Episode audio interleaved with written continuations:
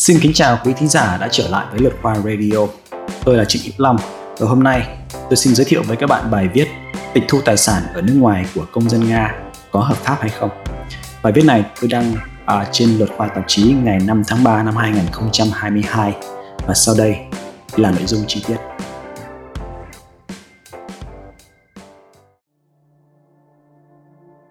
Gần đây, ta thường nghe trên báo đài nói nước nọ hay nước kia đóng băng hay tịch thu tài sản ở nước ngoài của các tỷ phú Nga, nào là du thuyền, nào là bất động sản.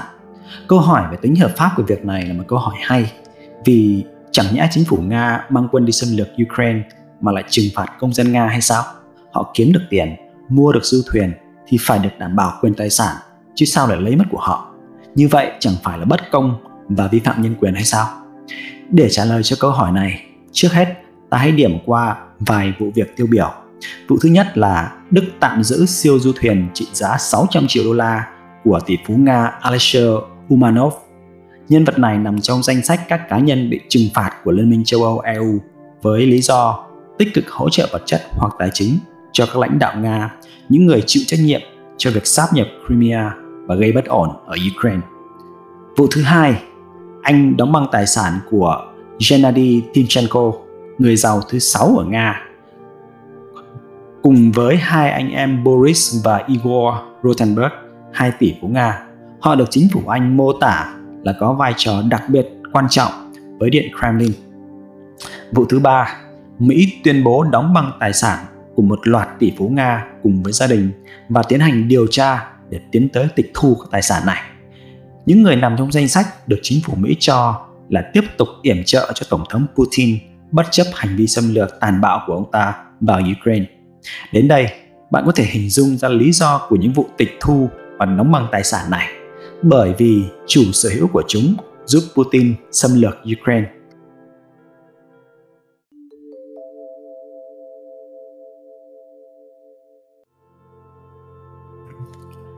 Việc xâm lược Ukraine đến nay đều bị các nước cho là bất hợp pháp và vi phạm luật quốc tế. Do đó, họ có cơ sở để trừng phạt những ai đang tiếp sức cho nó. Công dân Nga làm ăn và sở hữu tài sản hợp pháp ở nước ngoài không liên quan tới chính quyền Nga thì không thuộc diện bị trừng phạt. Và thêm một cơ chế nữa để đóng băng hoặc tịch thu tài sản, đó là thông qua các đạo luật Magnitsky. Đây là một loại luật trừng phạt những kẻ vi phạm nhân quyền được đặt tên theo một người Nga đã bị giết vì chống tham nhũng. Các đạo luật như vậy đã được nhiều nước như Mỹ, Anh, Úc thông qua. Luật khoa từng có một số bài giải thích cụ thể về loại luật mới mẻ này. Ngoại trừ lý do liên quan tới chiến tranh và vi phạm nhân quyền như đã kể trên, các nước cũng có thể tịch thu tài sản của các tỷ phú Nga thông qua các thủ tục tố tụng hình sự thông thường. Họ chỉ cần một thứ thôi, đó là bằng chứng chứng minh các tài sản này liên quan tới hoạt động tội phạm. Các tài sản này có thể một là do phạm tội mà có, hoặc hai là đang được sử dụng cho các hoạt động tội phạm. Tội phạm ở đây thường là rửa tiền. Qua quá trình tư nhân hóa ở Nga sau khi Liên Xô sụp đổ, các tỷ phú Nga nổi tiếng với việc kiếm tiền bằng các thủ đoạn bòn rút của công một cách phi pháp. Sau đó, họ tìm cách hợp pháp hóa số tiền khổng lồ này thông qua, thông qua các hoạt động đầu tư và mua bán bất động sản ở nước ngoài. Chính phủ các nước không hẳn là không biết chuyện này, nhưng vì nhiều lý do, trong đó có việc thiếu nguồn lực mà họ không tiến hành điều tra tới nơi và truy tố các tỷ phú này. Nay, với việc Nga xâm lược Ukraine, các chính phủ có động cơ chính trị rất mạnh để đầu tư và có hoạt động điều tra.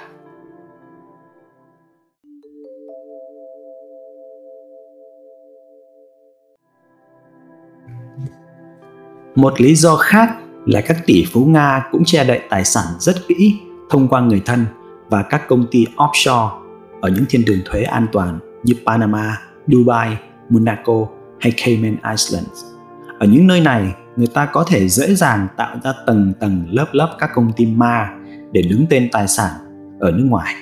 Bên cạnh đó, các nước này cũng có chính sách bảo mật thông tin nhà đầu tư rất chặt và không có hiệp định tương trợ tư pháp với các nước lớn để chia sẻ thông tin hay dẫn độ tội phạm.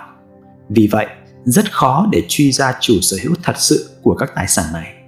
Khó hơn nhiều so với việc truy vết từ những người thân được các tỷ phú nhờ đứng tên tài sản. Trong vài năm trở lại đây, các chính phủ còn gặp phải một trở ngại lớn nữa là các tỷ phú Nga có thể cất giấu tài sản của mình trong tiền mã hóa, tức là cryptocurrency. Đây là loại tài sản dựa trên công nghệ blockchain với tính năng bảo mật và ẩn danh cực kỳ mạnh mẽ, không dễ để lần ra được danh tính của các chủ sở hữu như với các, các loại tài sản truyền thống. Cần lưu ý rằng dù với lý do gì đi chăng nữa, việc đóng băng hay tịch thu tài sản của bất kỳ ai cũng đều phải tuân theo các trình tự thủ tục luật định, thông thường là đều phải có chat của tòa. Chủ sở hữu các tài sản có thể kiện quyết định đóng băng hay tịch thu tài sản và yêu cầu phục hồi lại quyền sở hữu của họ với khối tài sản này. Bên cạnh đó, cũng chỉ những tài sản nằm trong phạm vi tài phán của một chính phủ thì chính phủ đó mới có thể đóng băng hay tịch thu được. Nói cách khác, chỉ những tài sản nằm ở Mỹ hoặc ở những nước có hiệp định tương trợ tư pháp với Mỹ thì Mỹ mới ra tay được. Đó là lý do nhiều du thuyền của các tỷ phú Nga hiện đang phải long đong trên vùng biển quốc tế hoặc trú tại quần đảo Maldives ở Ấn Độ Dương, một nước không có hiệp định dẫn độ với Mỹ.